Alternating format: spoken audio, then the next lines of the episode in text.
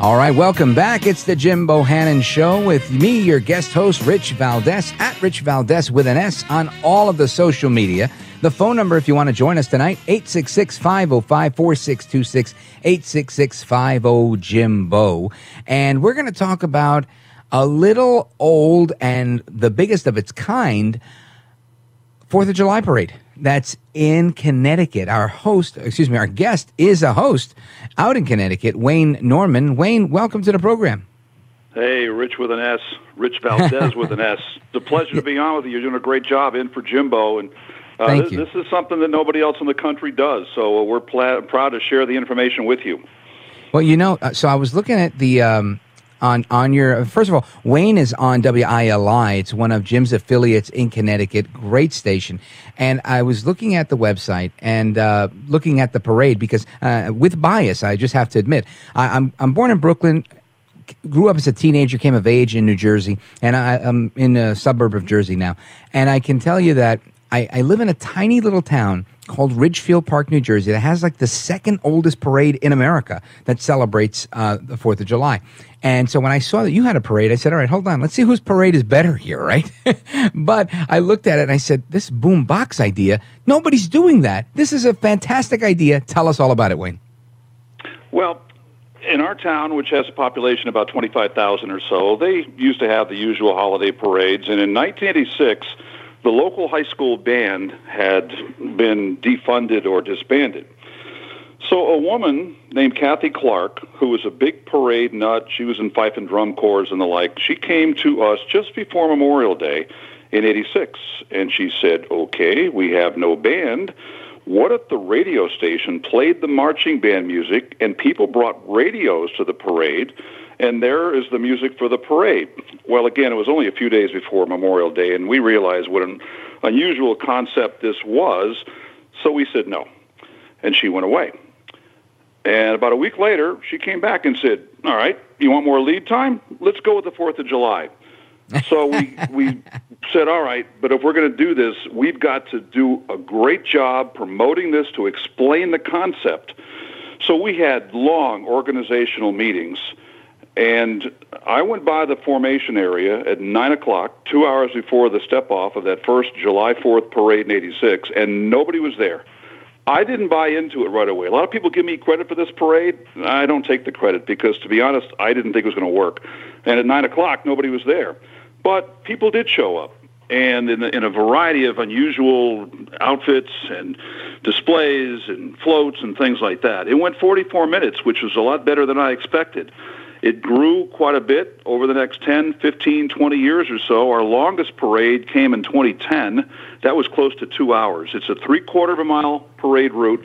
We do condense the the length of the parade route because we want the radios, boom boxes back then. I realize those are a little harder to find now, but we're not going to change the name of the parade. You, you, doesn't it? Doesn't boombox parade have a better ring than radio parade? So I love it it just it's just as long as people bring a radio and turn the radio up to our station WILI 1400 AM 95.3 FM we play the marching band music and there is the music that permeates Main Street and creates the soundtrack for the parade that the marching bands would do in a normal parade This is a fascinating concept, and, and I'm going to say, and there's there's a term, a modern term for this, and you guys clearly predated it with you know 37 years of history. Uh, but there there are parties, and I forget what they're called. If somebody remembers, give us a call. But uh, they people show up with headphones, and they have these parties, and there's no music at the party. Everybody's dancing, and it's like a nightclub, but there's no music playing. Everybody's playing their own music, and and this is like supposed to be a revolutionary way of of partying nowadays. But you guys clearly set this the stage for this 37 years ago with the Boombox Parade, and I think it's fantastic. People are showing up with a small transistor radio or with a boombox on their shoulder, hearing the marching band music and marching and having a parade that's totally broadcast by the radio. And folks, let me just remind everybody, we're on Wayne Norman. He's a broadcaster on WILI, and he's here talking about the Boombox Parade. So go right ahead. I don't want to interrupt you because I'm really enjoying the history here. Well, Rich, one unexpected consequence of that first parade was that as we began those long organizational meetings, a writer from the Associated Press happened to be in town, happened to get wind of it, And she not only was able to write about it later on, but she actually sat in on our organizational meetings, so she knew exactly what was going on. And she ran an advance a story that ran before the parade that ran on the national and even international Associated Press wire. So wow. even before this first parade happened, people around the country knew what was going to happen. And then she was at the parade and she wrote a parade story that ran nationwide. So I heard people from Florida and from California and from Texas, friends of mine, they said, geez, I saw a story about your parade in my paper down here. But topping that, I have a copy of a story in my office from a newspaper in Guatemala, Prensa Libre, which did a short version of the AP story in Espanol. It wow. quoted me in Spanish talking about the parade. So we got international coverage the first year. Dan Rather on the uh, nightly news, uh, CBS Evening News, he ran some video of it. So this thing got national coverage right away. The New York Times, the Washington Post, the uh, Wall Street Journal, they've all done stories on it, as well as the local media too. Wow. All right, folks, we're on with Wayne Norman. He's a broadcaster. And uh, are you the head of the Boombox Parade or are you just the spokesperson? What's your role? Well, a little bit of both, Rich. Uh, be sort of because it's a radio parade and de facto the grand marshal. So Ooh. what I try to do, and let me just back up the truck a bit here and just tell you that that people do some very unusual things in this parade. We try to make it a no rules parade, no pre-registration. I don't know who's going to show up on Monday. Oftentimes, the hot political topic of the day will become a theme of many individuals' floats or groups who march. And I know two issues that came up last week down at the Supreme Court that are going to probably get a lot of attention hmm. in this parade. The soundtrack is all the traditional stuff that a normal marching band would play. We've got the Army, Navy, Air Force, Marine song. And a funny story about this is that uh, we had that on the, the same soundtrack basically plays every year because you've got the same songs that are, you know, the great marching band songs. But after about five or six years, I got a call from a guy that said, geez, I see you got the Army, Navy, Air Force, Marine songs. What about the Coast Guard song? The Coast Guard mm. is right here in New London, Connecticut. I yeah. said, the Coast Guard has a song? And the guy sent me a cassette tape back then, and their theme song is called Semper Paratus, Always Prepared. So now that's on the soundtrack as well. But these are the best bands in the world playing this, and we have Stars and Stripes Forever and Washington Post March, 76 trombones, and the parade begins every year. The first song is Strike Up the Band, a classic marching band song by Gershwin. You were telling us a little bit about what you you know you speculate on what you might expect with the upcoming parade, given some of the hot button issues that were happening, and uh, finish that thought. Well, it happens every year. I mean, I remember back in '91 when uh, Lowell Weicker, the governor, stuck an income tax on Connecticut. Let's just say that that became a pervasive theme. We don't set a theme for this parade. The parade basically sets its own theme, and because of some of the it. recent news from the Supreme Court and elsewhere in the last week, I think that's going to wind up being a very popular topic in this parade. That will not be my topic. I, I do not reveal. I don't show my hand beforehand as the Grand Marshal, but it's not like a lot of Grand Marshals where I ride down the street in a convertible waving to the crowd. Oh no, I go over the top. One year, I was on rollerblades and I towed the world's largest boombox, which wow. Rich looked suspiciously like a bus because it was a bus. But little silly stuff like that. I do something over the top every year, hoping to raise the bar so other people do the same thing. Wow. So t- tell me, I, I, like that story. What's uh, some of the most outlandish stuff you've seen in the parade? Well, I remember early on in the parade, we had a uh, a uh, a baby boomers unit, and there was a bunch of people pushing their kids in strollers. Uh, that that was pretty good. A precision drill team, which a bunch of guys with power drills.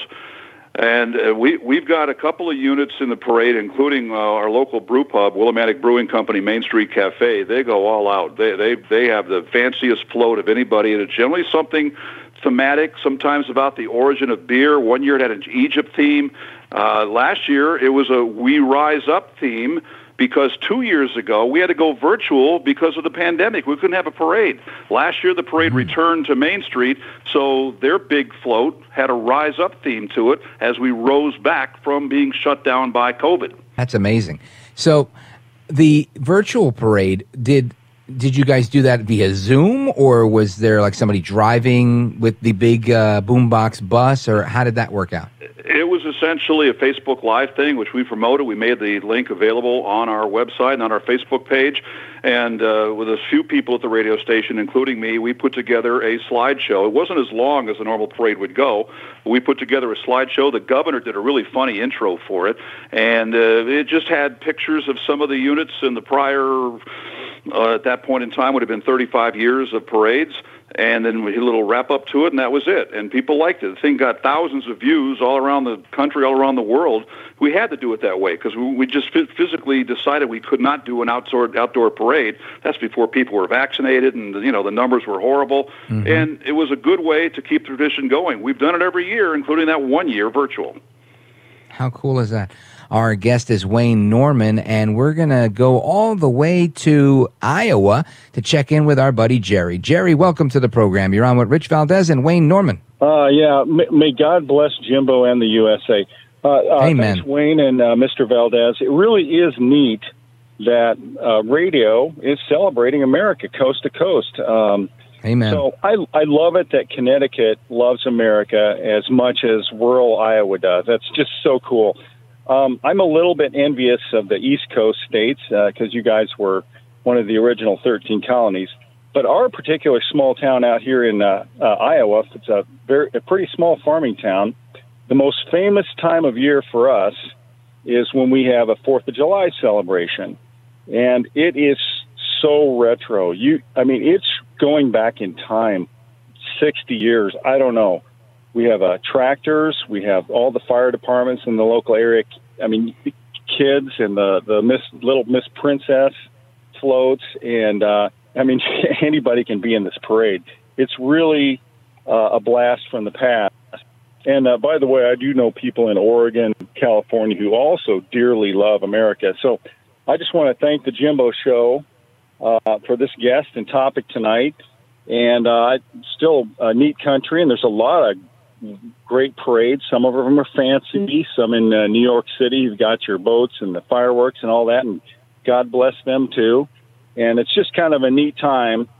Uh, and so I appreciate uh, the guest tonight, and I'm. Uh, I just wanted to say that's kind of neat that you guys have had that parade out there in Connecticut for so long. So God bless you. Thank you, Mr. Valdés, also. You you bet, Jerry. And you know, it, I think it's so cool. Uh, a that you're interested in that because I was too. when I saw the, the the email and I said, yeah, I would love to a hear some of the music and b I want to talk about that stuff because I thought I was the only geek that you know kind of geeked out on small town Fourth of July parades. I think it's an awesome, amazing tradition. It's as American as mom and apple pie, and I wish every small town had one. And uh, it's just a, a really cool tradition. Anyway, let's get back to Wayne Norman because Wayne, I wanted you to um, uh, a give your reaction to to the caller, and b a- any final thoughts you have because I want to play in a little bit the clip of music that we have. Yeah, that song is not on the parade soundtrack, but it talks about the parade and how it came about and so forth, done by the first Connecticut State troubadour, Tom Callinan. One thing, Rich, is that uh, I'm a little surprised that other towns haven't picked up on this concept. It works so well for us. It's an easy concept to do once you do the original or- or- organizing. There have been a couple of towns around the country that do a smaller version of it. They tried it for a couple of years, not 37 like we have. Mm-hmm. The other thing is that it was fortuitous for us the way the timing worked out because Kathy Clark came to us for a Memorial Day parade, boomboxes, right. and it didn't work. It became Fourth of July. This is a very festive parade, and the concept of this parade and the festiveness would not have worked on Memorial Day. That's a more somber holiday.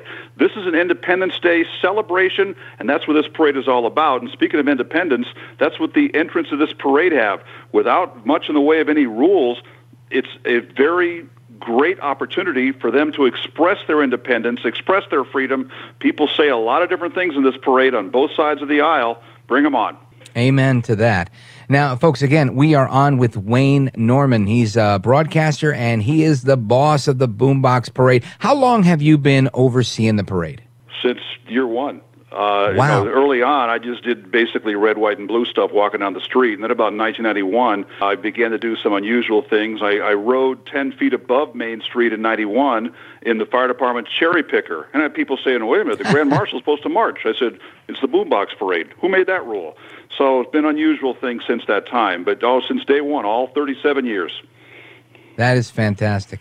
Folks, again, we're on with Wayne Norman. And Wayne, uh, give just a quick plug for you. How can everybody hear you? Obviously, they can hear you on WILI, but if they want to follow you online or check out your stuff, tell them where to find you and follow your work. We do not stream, but uh, on the web, we're at WILI.com. And on Facebook, we're at uh, Good Company 14 WILI 95.3 FM. We also have a WILI Boombox Parade Facebook page as well. Uh, is that a separate page, like a Facebook page, or two, two, separate Facebook pages? One is just the radio station page. Our our slogan is "Good Company WILI," so we start with "Good Company WILI." I think you can just search WILI, you'll find it. But the Boombox Parade, uh, we have a separate Facebook page just for that. I don't do much for that with that page for about 11 months of the year, but you know, the last couple of weeks, the next couple of weeks, there'll be stuff on there that I can put up or other people can post as well. Outstanding.